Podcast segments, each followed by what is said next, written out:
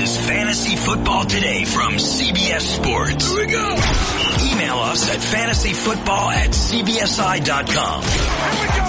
We're here to help you win the ultimate bragging rights, a fantasy title. Let's go. Now here's Adam, Dave, Jamie, and Heath. Well, we have completed our half PPR 10-team 2-quarterback league, and we're going to talk about it. Welcome to the show. This is Fantasy Football Today. Tight end preview coming tomorrow, possibly running backs preview part 1 on Friday. I am Adam Azer with Jamie Eisenberg. What up, Jamie? What up, dude? Oh, not much. Heath Cummings, hello. Hello. And here's Dave Richard. Good morning, everybody. Hey, we got a game tonight. We do. Cool. Exciting. Yeah. Football is here, and it's not the kind where it's all backups playing for 4 quarters. It's the one where backups play 3.5 quarters. Yeah. All right. Awesome.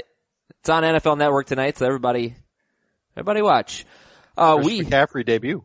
Yeah, very fun. Now, we have a very special guest coming on the show. You think you know fantasy football? You think you're good? You think we're good? We're talking to a world champion today. Kimra Schleicher is coming on. She's at Scout.com. She's the number 7 world-ranked fantasy football player and the first female world champion. So we're going to talk to her, find out who she likes and dislikes, find out her process when evaluating players. And that'll be in about 20 minutes or so, 25 minutes. I want to talk about quarterbacks. You know, we did the quarterback preview yesterday. And I just had one question. I thought it was a pretty thorough preview, so I didn't have that many leftovers, but just one question. You know, you think about the last 2 years, Cam Newton, number 1 quarterback, sort of, you know, surprisingly. Matt Ryan, number 2 quarterback, pretty surprisingly. And these were veterans who bounced back from bad seasons. So I wonder, and not that I disagree, but let's just talk it out. Why do we have guys like Derek Carr, Jameis Winston, Marcus Mariota, pretty unproven players, over Eli Manning, Phillip Rivers, Carson Palmer, guys who have done more in their, you know, pretty immediate past actually than these young guns? Do you think we need to reevaluate that at all? I think you're banking on upside, and you're banking on, you know, those guys taking a significant step, which Jameis Winston did for 45 minutes of hard knocks last night, and in the last 5 or so he was terrible. Yeah. It's just, you know, Winston hasn't exactly finished far behind those guys the last 2 years. You know, he was better than Eli last year by comparison. Yes. And Mariota, had he played 16 games, probably would have been there also. Oh, definitely. Yeah. So, you know, it's just expecting those guys to continue to progress. And I think with Eli and Palmer, I guess Rivers as well, but it's just age factoring in that at some point these guys could have a decline in production. And when that decline happens, as Jameis said many times, and it's true, they fall off a cliff without warning. They go, there is no going from, oh, he's not doing so well, to, oh my God, he's awful. Like, it is, the slope is almost straight down. I'm making like a karate chop move with my hand. See, Heath, see what I'm doing? It's really not working. Yeah, but that's the point, is that when a quarterback is bad, he's bad. Yeah. But the biggest thing for me is the upside. There's not much difference between QB6 and QB16. So I'm ranking those guys that I think could take a step into the top 5. And I don't see a situation where Eli Manning's the top 5 quarterback this year. Yeah. No, I feel that. Same with Palmer, right? I don't see Palmer doing it either. Rivers is possible, but I'd rather bet on Mariota for sure. All right, guys, so I just wanted to bring that up. Fun, good, done with quarterbacks, on to tight ends tomorrow. Dave has some new thoughts on Brandin Cooks. We will get to that. I just want to tell you that if you don't do 2-quarterback leagues, please do 2-quarterback leagues. Yesterday, that is my favorite league. It has become my favorite league. It's a 10-team, 2-quarterback league, half PPR. I love it, guys. My new favorite format. I wouldn't want to do too many 2-quarterback leagues, but I want to be in at least one every year. I enjoy them in small sample sizes. Like, not too many. Not too many of them. Not small sample sizes. Okay. In small doses. That's what I meant. That was the word. Doses. How do you guys feel about 2-quarterback leagues? I'm still pretty new to them, and I just love them. Every year is my favorite league. I think they're fun, and lots of points scored in those types of formats. And that's always fun to have high-scoring games, so I don't necessarily mind them at all. And I specifically don't mind them if we're talking about a smaller league. Yeah. We had a 10-team league yesterday. There are people who play in 8-team leagues. I think as long as it's not 12 or more owners. See, I would really have enjoyed yesterday's draft more if it was 12. It's more challenging for sure. But I think you have a little more fun working your way to building an elite roster when you've got 10 or fewer teams. And it's that way whether it's one or two quarterbacks. Yeah. But if you're in a 12 or a 14 team league and there's two quarterbacks, you have to start two quarterbacks every week.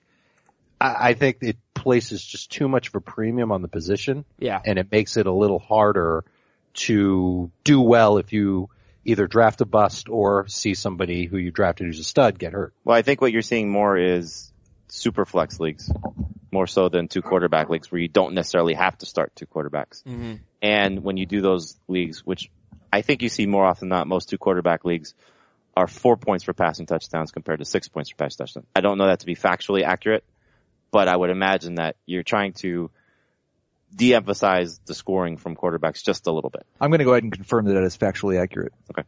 I have not done a Superflex league. I wanted to do the Superflex this weekend, but Jamie and I are in the 12-team standard scoring league in the flex drafts, which we'll tell you more about. But how many, if there are 12 owners in a Superflex league, Superflex being you can use any position at flex, quarterback, running back, receiver, tight end, how many of the 12 owners would you anticipate using a quarterback at flex?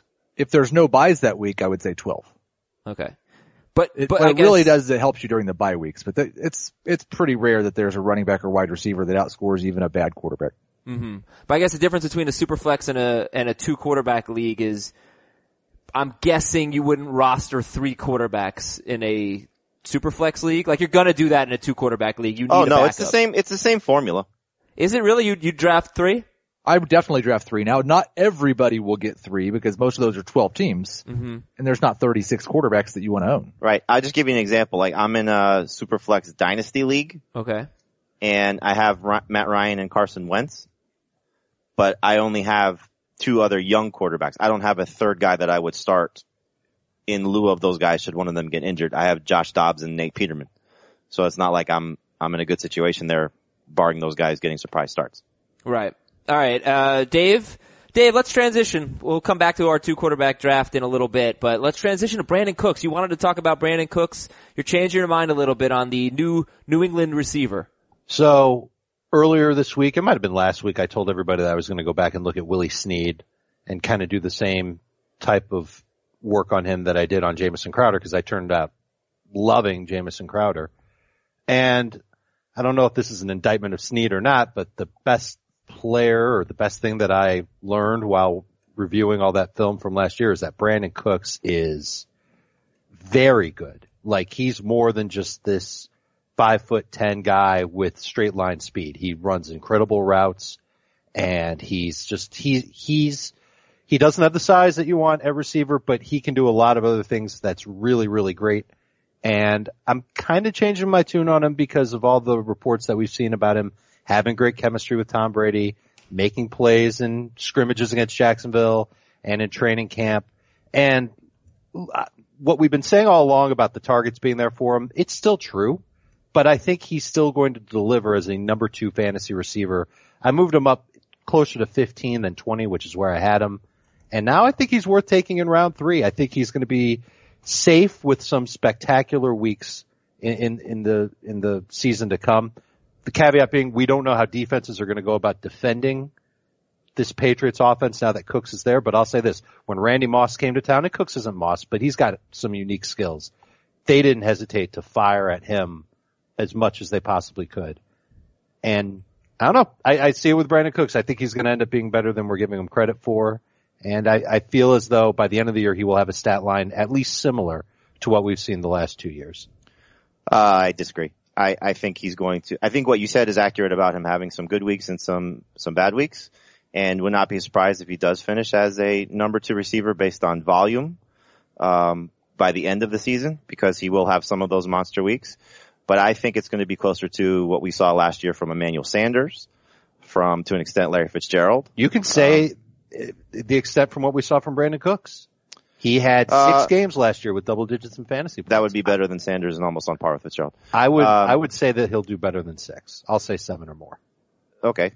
but the rest will be probably completely frustrating because that's the type of offense it's going to be in. So depending on when those seven come, could be very good for your fantasy team. Look, he's going to go in the first 5 rounds. Whether you take him in the second round or the third round, based on what his average draft position is, end of the second, beginning of the third, I still think that's too high. I just don't see all the targets that he's going to need. Yes, they're obviously featuring him now in training camp because they need to get him on the same page with Tom Brady.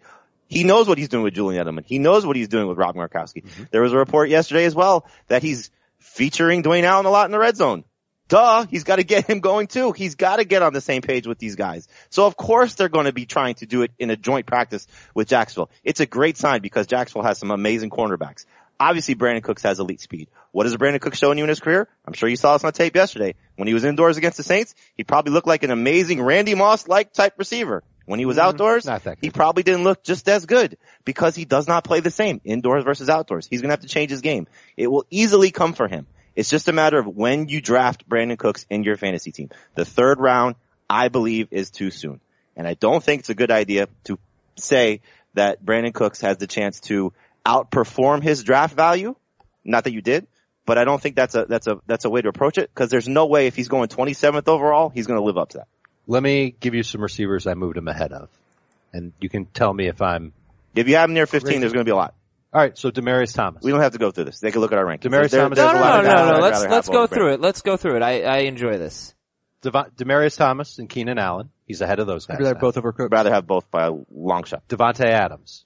Rather have Adams. They're more similar to me because I think Adams is going to be a little more sporadic this year. I don't expect him to score 12 touchdowns. Sure. But I'd still barely rather have Adams. Alshon Jeffery.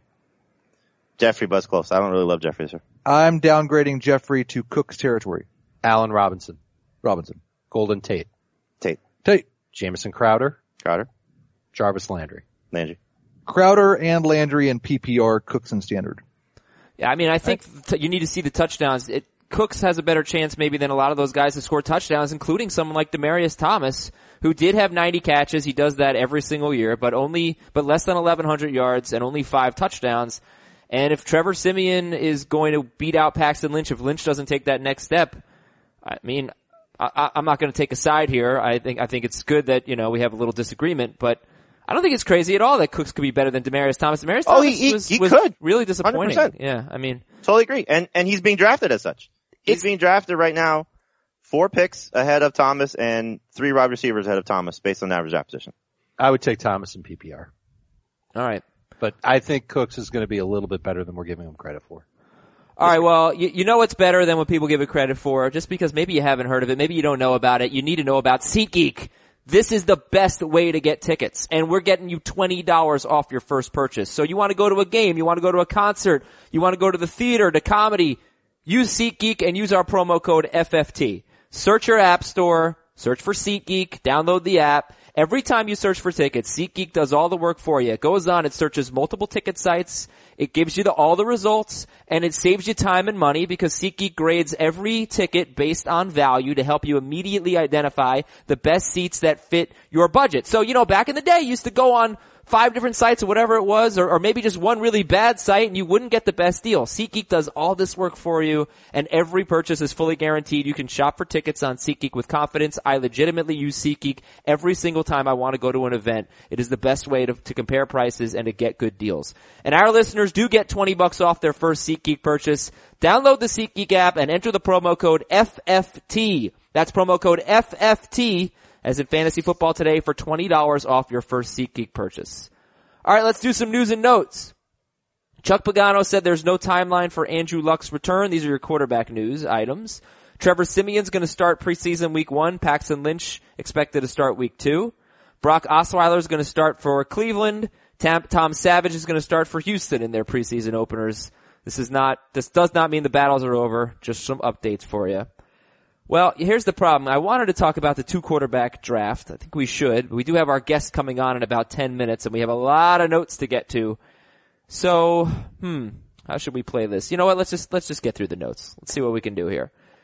Tell me how important this is. Joe Mixon right now on the depth chart is Cincinnati's third-team running back. Not important at all. Not even true. I would not say that it has a 0% significance, but it has like a 2% significance. Okay. Kareem Hunt getting more reps, more first team reps for Kansas City. I think that has a little more significance, certainly more than the last one. 15% significance. I'll say we have to put a percentage on it, Adam. Is that what this game is now? You can ask Heath. He makes the games now. You're the games master. I was not trying to create any new game. I just, like, most of these things don't matter that much, but there's a little something there. Okay. First Coast News reporter Mike Kay expects Chris Ivory to be the short yardage back at the beginning of the year, and he expects all three Jags running backs to split carries early in the season. Makes me cry. Although, on the other hand, could it drive down Leonard Fournette's ADP? Nothing can. I'll believe it when I see it. Right? I'm still going to draft him where I'm drafting him. I'm still not going to draft him where you're drafting him. So I won't get him. You're not going to get him.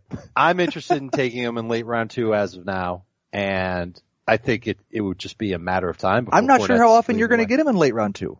He's gone in early round two in a lot of drafts. Yeah, then I'm not going to get him that much either then, I guess. All right, that's Leonard Fournette. Next up, Jamaal Charles is not going to play in Denver's preseason opener. Does anybody draft Jamaal Charles ever? I have. I've taken him in a couple of leagues. I've only taken him when I drafted C.J. Anderson. I've taken him in several that were more than 15 rounds, like 20-round drafts. I don't mind taking him in the double-digit rounds. Jamaal Charles. All right, Eddie Lacy met his weight goal of 250 pounds. Awesome. Good for him. Cleveland wide receiver coach Al Saunders said Duke Johnson is going to be a dynamic player who can run and catch. Been saying that about him for years, and technically he's done those things. He has run. He has caught passes. He just doesn't give you the stats that you desire for fantasy football superiority. But they might want to get Duke Johnson more involved this year. Could he have a Theo Riddick type season? Could Duke Johnson, I know this is lofty, could he catch 80 passes this year? I wouldn't go to 80, but I would say 70 is possible. What do you have last year? 60, right? 80 would be a Isaiah Crowell injury. Okay. And just a name to throw out, Elijah McGuire for the Jets has been getting a lot of work with Forte and Bilal Powell dinged up. Elijah McGuire, you don't have to know him, but now you do. Wide receiver stuff. No relation to Mark McGuire. I haven't checked on that. Maybe, we'll see. We'll Wikipedia that. Quincy Enunwa out for the season. Any interest in Robbie Anderson, who had a nice little surge weeks 12 through 14. He scored double-digit fantasy points in all three of those games. They made a quarterback change to coincide with it. Okay, Robbie Anderson, is he even a number 4 wide receiver now? Hell no. Listen, they're going to throw the ball 550 times, and there's not one player on their team that's going to pass catcher that's going to have relevance in fantasy. I don't think that's probably true. Who are their quarterbacks again? Josh McCown. And? Think anybody else? Hackenberg. Oh yeah, him. Anybody else after him? Because both those first two guys are going down. If it's Charlie Brown throwing passes, you throw it 550 times. I will take Charlie Brown throwing passes. Is going right, but get that bald-headed kid on the field and let's go. No, but he's making a good point. I mean, somebody's got to catch passes. You know, they're going to be behind all the time in garbage time all the time.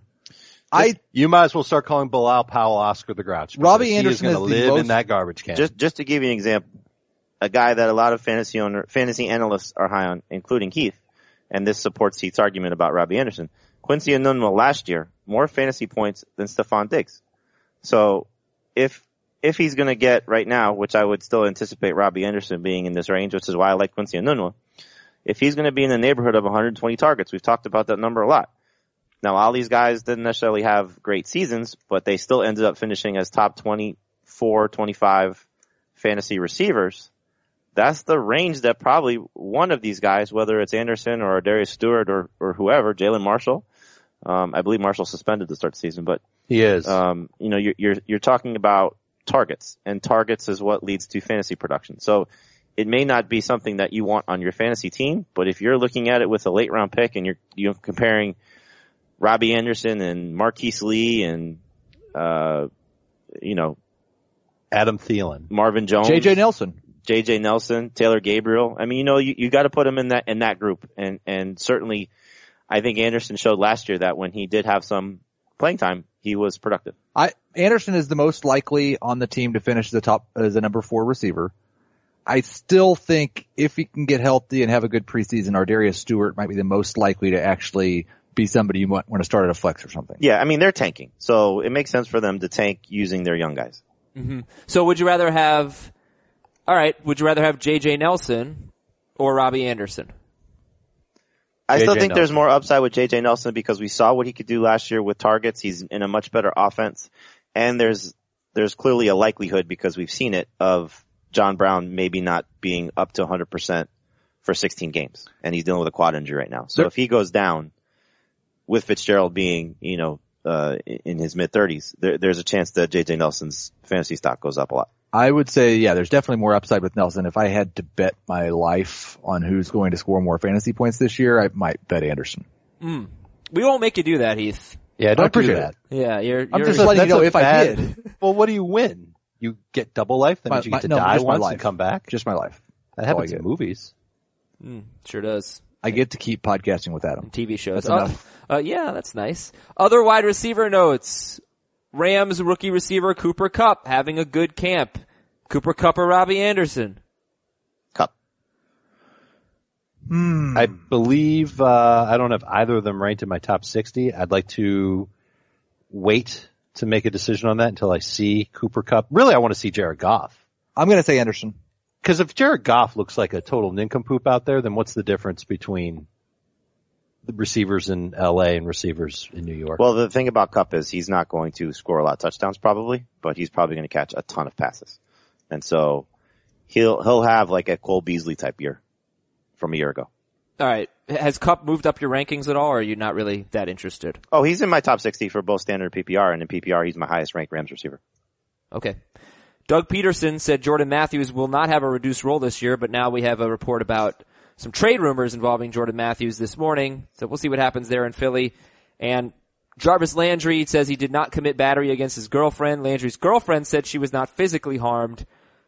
I mean, if you're drafting now, are you worried about a Jarvis Landry suspension? Nope. No. Doesn't sound like he committed any crime. All right.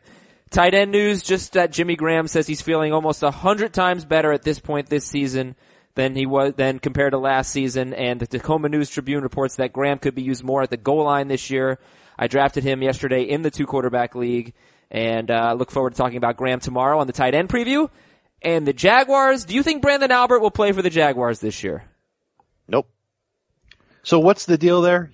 They put him on the reserve retired list, and then he wanted to come back, and he retired, realized that he owed them $4 million if he retired and tried to unretire him. I see. They've said, we'd rather have the $4 million. Yeah. I get it. So could he work something out where he plays for less money or plays for another team? Or do the Jaguars hold all the cards? They have all that. Yes, the Jaguars hold all the cards. Could they come? So they can come to him and say, listen, you're going to play for the veteran minimum if you're going to play at all. Yeah. At which point I would imagine Brandon Albert would say, see ya. Yeah. And all right, so let's not assume they're getting any help there on the offensive line in Jacksonville. And Dallas defensive lineman Tyrone Crawford hurt his ankle in practice, and it looked like it might be bad, and that's an important player for them. They really are very thin on the defensive line to start the season with some suspensions, and now Crawford hurt in practice. So we hope for the best for Tyrone Crawford and the Cowboys defensive line. We are going to bring on our guest now, Kimra Schleicher, and we are going to talk to her about fantasy football and get some insight from one of the best in the world. After the interview, we will review our 2-quarterback league, as we took some very different strategies in this league, and the quarterbacks, as I suspected, they fell even farther than I would have suspected. So, we'll come back to that. All right, we're having a little bit of technical issues trying to get our guest on here, so that will hopefully be coming in a little bit. In the meantime, what you've all been waiting for. Let's talk about the 2-quarterback league, the best league ever, and very different strategies. So it was a 10-team league. It was half PPR. You start 2 quarterbacks, 2 running backs, 2 wide receivers, tight end, kicker, defense, and 1 flex. And Dave had the first pick. I had the second pick. Jamie had the 4th pick, and Heath had the 8th pick in this 10-team league. 2 of us took quarterbacks. 2 of us didn't. All right, Dave, you went with the first pick. You took Aaron Rodgers. So just talk about your overall strategy in this 2-quarterback league with the number 1 overall pick. I knew that in a 10-team, two-quarterback league, there would be 20 quarterbacks started every single week. I knew that the position, while very deep in a one-quarterback league, suddenly not so deep in a two-quarterback format. So the chance to get the number one quarterback on my board, the player who I think is the best passer in fantasy right now, I didn't overthink it. I wanted to take him. Do you regret, because seeing how the quarterbacks fell, I mean, let's look at how they went round by round. 29 quarterbacks drafted overall. 3 in the first round, 1 in the second, 2 in the third, 1 in the fourth, 3 in the fifth. It took us 5 rounds to get 10 quarterbacks off the board. 2 in the sixth, 5 in the seventh, and so on. I could have gotten a combination like Andrew Luck and Kirk Cousins in rounds 2 and 3. Right. Or I could have even taken just one of them then. As the way the draft shook out, I could have taken none of them and still gotten Kirk Cousins in the 4 or 5 turn, which is where I ended up getting him. But I didn't care. I wanted a quarterback in a league where a lot of people are going to start quarterbacks and they'll be happy with 20 points from them. I want the big gun, and Aaron Rodgers has that crazy potential. Everybody knows what he can do. In this particular format, I think it gives my team an edge to have one of those elite passers. Fair enough. The next pick was Le'Veon Bell. No, I'm an idiot. The next pick was me. It was David Johnson, then Le'Veon Bell. That's great. Maybe that's a Freudian slip. Did you want to take Le'Veon Bell there? No, I wanted to take half PPR. I know they're both going to catch passes. I definitely wanted to take David Johnson. Bell went third, and Jamie had said on yesterday's show that he was either going to take David Johnson, Le'Veon Bell, or Tom Brady. So Johnson and Bell were off the board, so Jamie took Brady. Then it was Breeze, Antonio Brown, Ezekiel Elliott, Julio Jones to Heath, Odell Beckham, AJ Green. So the first 10 picks were, the 3 running backs, 3 receivers, plus Rodgers, Brady, Breeze, and AJ Green. Let's go how you constructed your team. And Dave, you can start. You started with Aaron Rodgers, and give me the final thoughts on your team, what you like about it, what you don't like about it, and lessons to be learned here.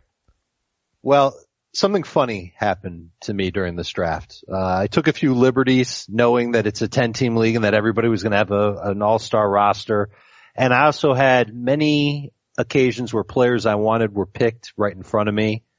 And there was one point in the draft where I went a little crazy, but if I'm going just kind of as a overview of it all, I was surprised by the lack of quarterbacks taken between picks 2 and 19 overall. So when I was up at 20th overall, I had a feeling that I'd be able to get one of my top 10 quarterbacks fall back to me at the end of round 4.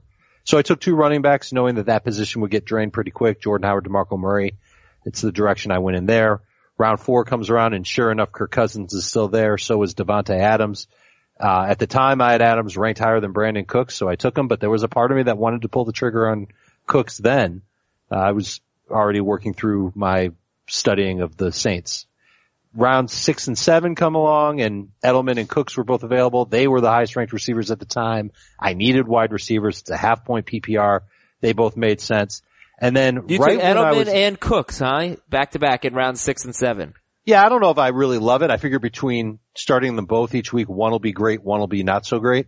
I think it'll be rare where they're both doing great for my fantasy team. And I'll just take a wait-and-see approach. They'll probably both start for me to begin the season, and we'll go from there. Rounds 8 and 9, I did something interesting. I was the first one to take 3 quarterbacks. Dalton is one of the last decent quarterbacks that I like this year. I got so mad when you took him, because you don't want to neglect your third quarterback. If you have an injury, you're in trouble. I even in and again, pointing to the fact that there's only 10 teams in the league, you can go ahead and take those chances and get that third quarterback then, and still be able to recover from that in the draft and pick up other good players later on at running back, receiver, and tight end. I paired him with Pierre Garçon. That polished off all the receivers and quarterbacks I was going to take. And then in round 10, I wanted Derrick Henry. I wanted Tyrell Williams. Both of them went in the picks right in front of me. When you took Tyrell Williams, Adam, I was cursing like a sailor. I would do it now, but I'm just a gentleman, I guess. This was the highlight of so far 2017 draft season. What happened next? I flipped my wig. Pardon my French. So I said, screw everyone, and I took back-to-back tight ends at 100th and 101st overall with Tyler Eifert and Zach Ertz. Screw everyone, most of all my own team. Screw it. No, but all you did was screw yourself, buddy. I don't know if I did or if I didn't, but it's definitely something out of the norm. I didn't like anybody else I didn't want another quarterback. Didn't want another wide receiver. I would have been happy to take Tyrell Williams and a tight end. The best part was you realizing, like, 3 picks later, Dave, at this point on his roster, had 3 quarterbacks, 2 tight ends, and 2 running backs. This is not like me. I like to take a lot of running backs, and I decided at that point that maybe I should start taking a few more running backs. It was also at this point where Heath kindly reminded me that this was not a mock draft, and that we were playing this league out. And then right after that, Jamie said, yeah, and by the way, we're playing for money. Jamie told me how much money we were playing for. I walked right over to his desk. I dropped the money that I owed for the league on his desk, first to pay, props to me. And I just went ahead with my life after that. But I do like the running backs I picked later on. A lot of good depth, especially for half-point PPR. Also monumental because it was the first time that Jamie's ever collected money before the start of the season. Yeah, yeah. Not true.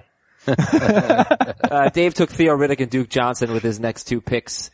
He took Jamaal Charles in round 15.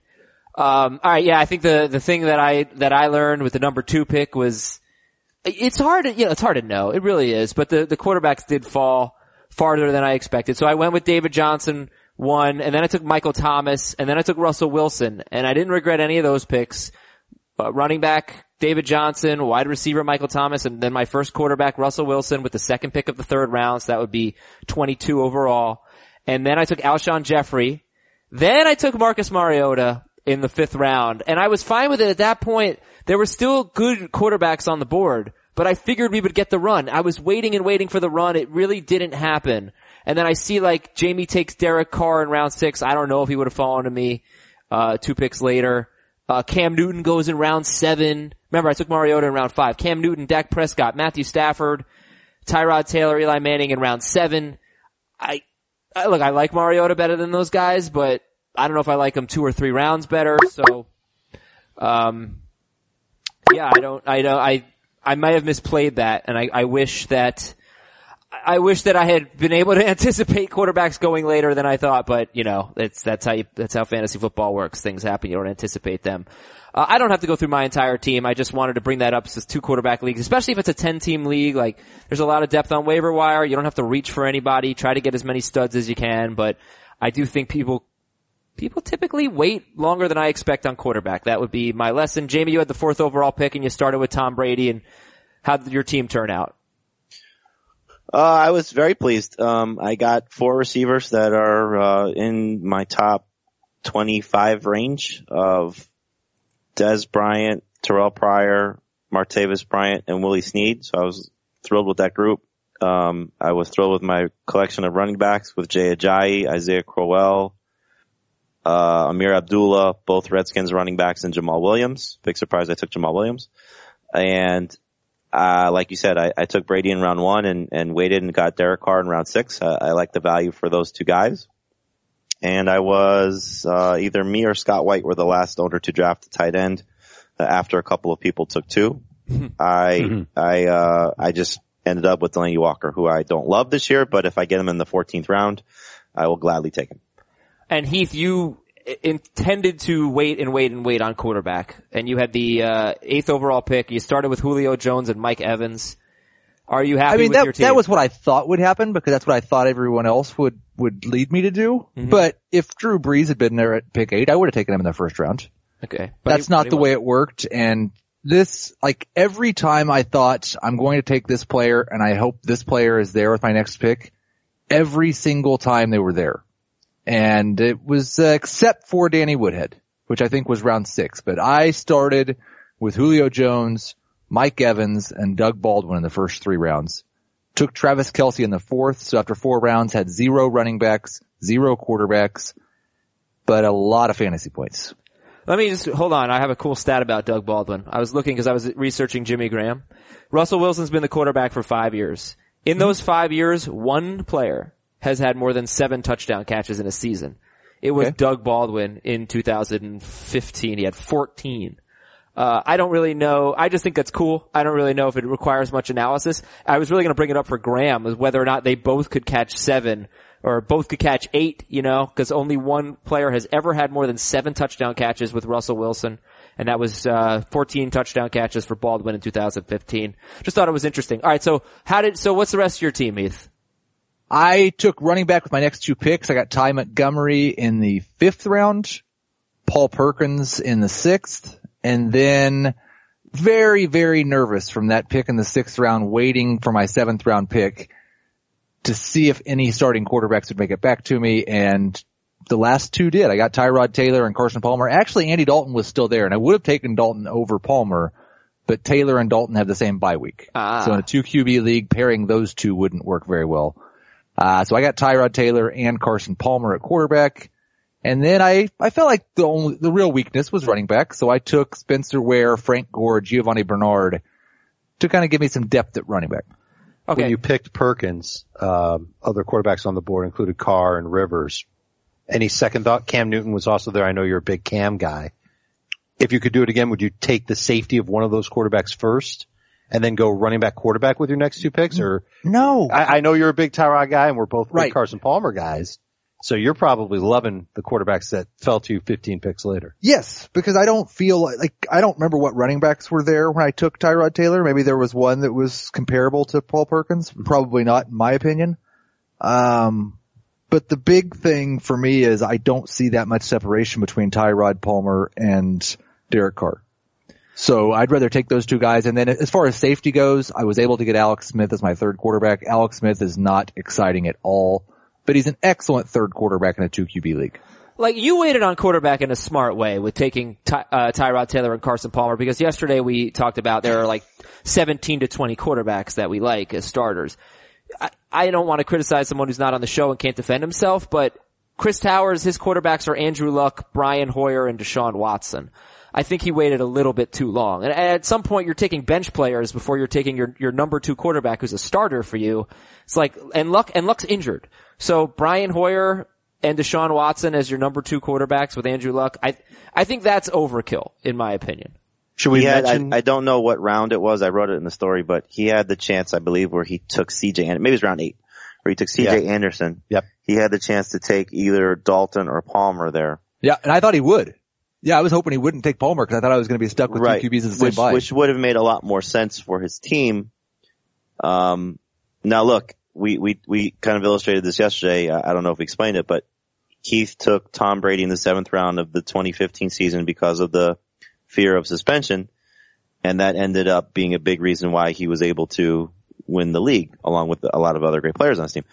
If Andrew Luck is right, as we talked about in our quarterback preview, he could be the number 1 quarterback. And so to get that at the end of the 3rd round, no, that's great. But it's Hoyer, fantastic. Hoyer and now, Watson. I mean, there was at least one team, I think 2. There is no quarterback drafted for the Broncos, so both Broncos potential starters are out there.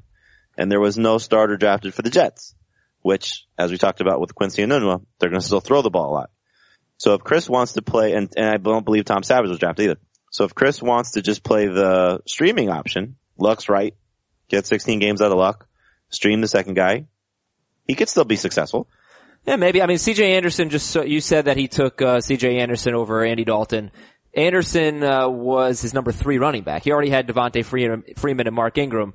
So, like, you know, he could start Anderson as a flex, but that might be a bench player for him. I just don't know why you wait so long and you take Hoyer as your number 2. Like, you don't need to go to that extreme, especially in a 10-team league. There's going to be talent at other positions. If you take a quarterback a little earlier than you anticipated, you'll be all right. Because of all the quarterbacks being drafted, I talked about this with Heath yesterday. Corey Coleman, not drafted.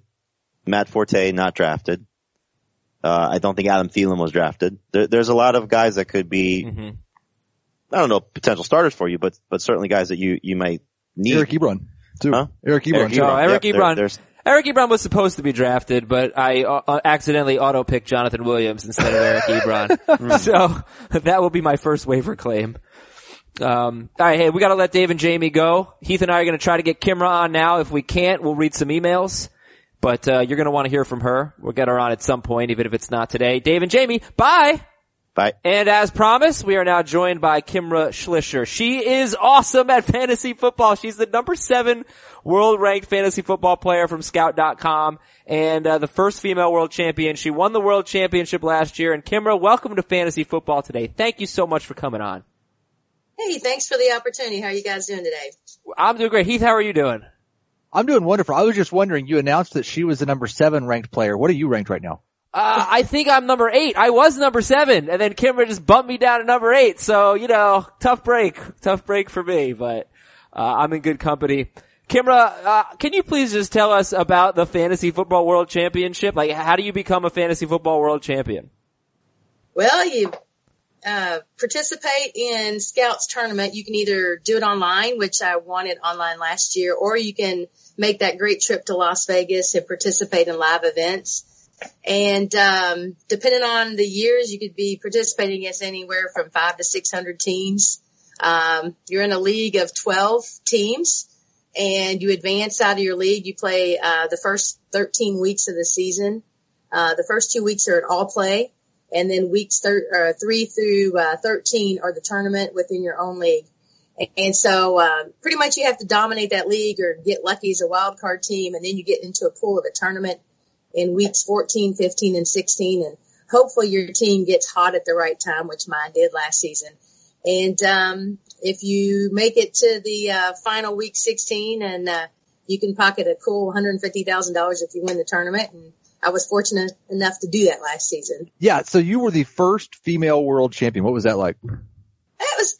I really honestly didn't think about it. I grew up with 3 boys in the household, so I was, they beat me down quite a bit growing up. Tough, and honestly didn't really think about it because there's only, I think, 4 women that I know of that really participate in Las Vegas in the high stakes tournaments, and they're all very good. I'm surprised one of them hasn't won it before me. And I've been close a few times. I've been in the top 10, I think 5 or 6 different times, and just was never fortunate enough to win it until last season. So, I think maybe hopefully it'll encourage women maybe to participate a little bit more. There's a lot of women that go out there with their husbands and boyfriends, and a lot of them just don't participate on their own. So, but, like I said, hopefully they'll shatter the glass ceiling, so to speak, and hopefully some more women may participate a little bit more. Because I know locally there's a lot of women who participate on a local level, but not many of them participate in that high-dollar range, those high-stakes leagues. Well, congratulations to you. That's really awesome. And what are we missing? What is the general public missing? How do you evaluate football players, fantasy football players? What are the secrets that the very best in the world do? I don't know if there's any secrets, so to speak, but last season a lot of people were discounting Le'Veon Bell because of his 3-game suspension. So in the Fantasy Football World Championship, you have a lineup of 11 players. And so a lot of people were discounting Bell so much that I thought, wow, he's a top 3 back when he comes back. I just have to make it those first 3 weeks of the season. And because of the value that I got from him, I got him in round 2. And a lot of times that's where he was falling last season. So I was fortunate enough. I kept telling myself if I could pick up David Johnson and Bell, and then hopefully find some of those good receivers in the back end of the draft. Because if you're in an FFWC league, a lot of the wide receivers, the first 36 receivers will probably go off the board in the first 48 picks, first 4 rounds. So I kind of zigged where everybody else was zagging, or I zagged where everybody else was zigging, so to speak. And I went running back heavy while everybody else was doing the wide receivers. But I was fortunate enough on my team last year to get Michael Crabtree, who outperformed Amari Cooper, and also was able to get Michael Thomas from my New Orleans Saints, and he outperformed Brandin Cooks. So, and Golden Tate, and I just filled in some of the other positions, and I was able to withstand some of those other teams that had a lot of heavy wide receivers, because it's point per reception league, and you can start 5 receivers. So I was going running back heavy when all the other guys were going wide receiver. And they always yell at me because I'm normally the yellow sticker girl who always puts up the yellow stickers with the wide receivers, but I thought I'd do something a little bit different, and I'm so glad I did that last season. So I had a draft the other night, and I did the same thing. I went running back heavy. So we'll see how that team turns out. You think that's really the key, though, in competing in these contests where you're not just in a 12-person league, but you're going against 500 to 600 teams? You've got to do something different, right? Yes. And I think for me, over the last few years, what I try to do is diversify my teams a little bit. We always get stuck on, a player we love, and then we want him on all of our teams. And the last couple of years I've gotten off that a little bit, and I'll put that player on my team. A majority, maybe 60% of the teams, but not all my teams. But when people start moving players up, then you lose the value. Like last year, people were discounting Le'Veon Bell so much, and he was a value, but everybody was thinking, oh, I need wide receivers to play in this format. And then Bell came on, and he was the top two back. You got to be a little bit different at some point. Yeah. Who do you like this year? Anybody you find yourself drafting a lot, Kimra? Now you're gonna make me give all my secrets away. Okay, no, I understand. You don't have to. Whatever you can tell us, I guess, that could help the audience. Well, obviously, I'm big into Martavis Bryant right now, and you can get him in the 4th, 5th round, and some other good players, Terrell Pryor, and Dalvin Cook. Okay, he's got. You know, I always look for a few things when I'm drafting running backs. Looking for volume, opportunity, and talent. A lot of players have the volume and opportunity, but they don't have the talent. So in Minnesota this season, so to speak, Dalvin Cook is somebody I'm going to be targeting. You can pick him up right now in the 5th, 6th round. And he's doing very well so far in the training camps. They love him. Latavius Murray is kind of a has-been. He's coming off that injury and surgery. So a lot of people are probably overlooking Dalvin Cook, and they're looking towards Christian McCaffrey and Joe Mixon, because those are the popular rookies. And I love McCaffrey, but you have to wonder at the goal line if Cam Newton's going to get all the carries, or is Jonathan Stewart going to come in and steal some goal line carries. But McCaffrey's going to be a beast with the PPRs. He's going to catch a lot of balls out of the backfield. Exciting player, but a lot of people are going to overlook Dalvin Cook because, you know, Minnesota's not the trendy team sometimes, but they are a run-heavy team, and I think Dalvin will end up being very, very good this year. It sounds like you like upside. You don't love the safe players. You like the upside, huh? Risk, high reward, right? There you go. They don't give you any prizes for 5th place, so you might as well go win the league. No, donate your money and thanks for playing, right? Yeah. But you must play in plenty of leagues. I mean, I saw an interview with you where you said you were in 22 leagues. I don't know what year that was, but you know, in a typical 12-team league that you're playing with your friends, do you take the same strategies and you're going for the upside guys, or is that just reserved for the high stakes stuff? Sure, I take whatever they give me, and I'd like to go the high risk players normally. Gotcha. Any industry trends that you're seeing? Players that maybe the experts are high or low on right now on August 9th? Well, one guy I really like right now is Cooper Kupp. Nobody's talking about him out of L.A. I think once he plays maybe a couple preseason games, he's already running with the starters. It's a guy that I'm getting right now in the 13th, 14th, 15th round. He's from Eastern Washington, I believe. He fits the profile. He's a football junkie. He's got the pedigree, and I think he's already established a good rapport with Jared Goff. So I mean, that's not somebody's going to be your number 1 or 2 or 3, but when you're looking for bye week fillers, or somebody who can emerge and get them late in the draft, a good value pick, I think would be Cooper Kupp. I know everybody in the industry talks about wait on quarterback. We talk about it all the time as well. But let's say you're in a league with a bunch of people that wait on quarterback. What's the earliest you're willing to go after Rodgers or Brady? Depending on the makeup of my team, and a lot of times I know some of the players I'm playing against. And like last year in my tournament team, my championship team, I was able to get Drew Brees in the 10th round. I mean, ooh, come on, he's top 5 statistical quarterback, but everybody's waiting on quarterback. So I'll start to look around the 6th or 7th round. Especially if it's a 4-point passing, points for, the quarterback position. Now, if it's a 6-point league, I will move the quarterback up a little bit because I want to value the position. But if it's a 4-point, which is in the FFWC, you're looking at just a small difference in the amount of touchdowns between Drew Brees at that difference of that 2 points from the 4 to 6. But I start looking around the 6th, 7th, 8th round and see who's there. And we're talking 12-team leagues, right? Yes, 12-team leagues, yes. I don't play in any 10-team leagues anymore. Too easy, right? It's like getting candy from a baby, right? No, I just don't play in them because I'll probably end up losing. Ah, gotcha. Kimra, we have our our tight end preview tomorrow. Let me ask you a couple of tight end questions. How do you feel about Travis Kelce this year? Is he going to be able to repeat his stellar performance. I'm always concerned about players in the Chiefs passing game. What do you think about Kelce this year? I love Travis Kelce, but he's been injured a little, and I normally don't own the top tight ends on my team because I'm always looking for value plays later on in my draft. This year I really like Zach Ertz. I think he's developed a good rapport with Carson Wentz. He finished the season last year. I think he had their season finale. He finished with like 13 receptions for over 130 yards and 2 touchdowns. Never know where Jordan Matthews fits in there. They got Alshon Jeffery, but I still think Zach Ertz is a value play for you. And I love Kelce, but the injury scares me away and the high draft pick. I mean, he's going, I think the other night it was in our draft, he went in the 2nd or 3rd round. So I'm looking for other big players, stud players at that position and just try to find the value at tight end later in my draft. So no Gronkowski for you typically? No, I don't think I've ever owned Gronkowski. Wow. Love to watch him play, love to watch him run over guys, but never own him. I don't normally own Kelce and I don't normally own Olsen. Okay. So, and I like Hunter Henry this year too. I think Antonio Gates will still be on the field, probably for red zones or maybe 3rd downs. But Hunter Henry's a guy you can get really late in your draft, and he's starting to emerge with San Diego. You saw that at the end of the season last year.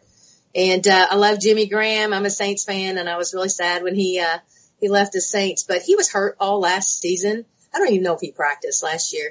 He's already dropped 20 pounds. He looks great in camp already. And so he's a guy that people will be off of because he didn't have a good year last year. And so he's a guy that I'll be targeting along with Zach Ertz and most of my teams. Yeah, I think I'm going to be targeting Jimmy Graham too. In fact, I did take Graham in the draft that we did yesterday. I'm looking forward to that. He says he feels better and should get more work near the goal line. We love Willie Snead on this podcast. You're a Saints fan. Is Willie Snead just going to step into that number 2 receiver role, put up big numbers? Hey, you hope so. I mean, he has the talent and he's got the quarterback in the system. He's starting to go higher too in drafts as well since Brandin Cooks went to the Patriots. So you're looking at Michael Thomas. You can't get Thomas. You definitely want to get Snead. You want a part of that offense. You want a part of the Patriots, the Saints, the Packers offense as much as possible. And so you got to get the best players with the most targets and get those players on your team. Last question for you, Kimra. Your favorite type of league. If you were going to create your favorite league, what would it consist of? The one she wins 150,000. That's easy. Great answer right there, right? Hey, I love the 11-man league with the Fantasy Football World Championship, and I love PPR. I don't play in any league. I take that back. I play in one local league, and it's because it was the first league I ever started in. They play individual defensive players. I'm like, who watches individual defensive players? I still play in that one league, but my favorite league is the PPR leagues with the 12 teams. And, of course, the prize pool, $150,000. Yeah, I'm playing in quite a bit of those this year. Yeah, I don't blame you. And congratulations on the win last year. And thank you so much for joining us.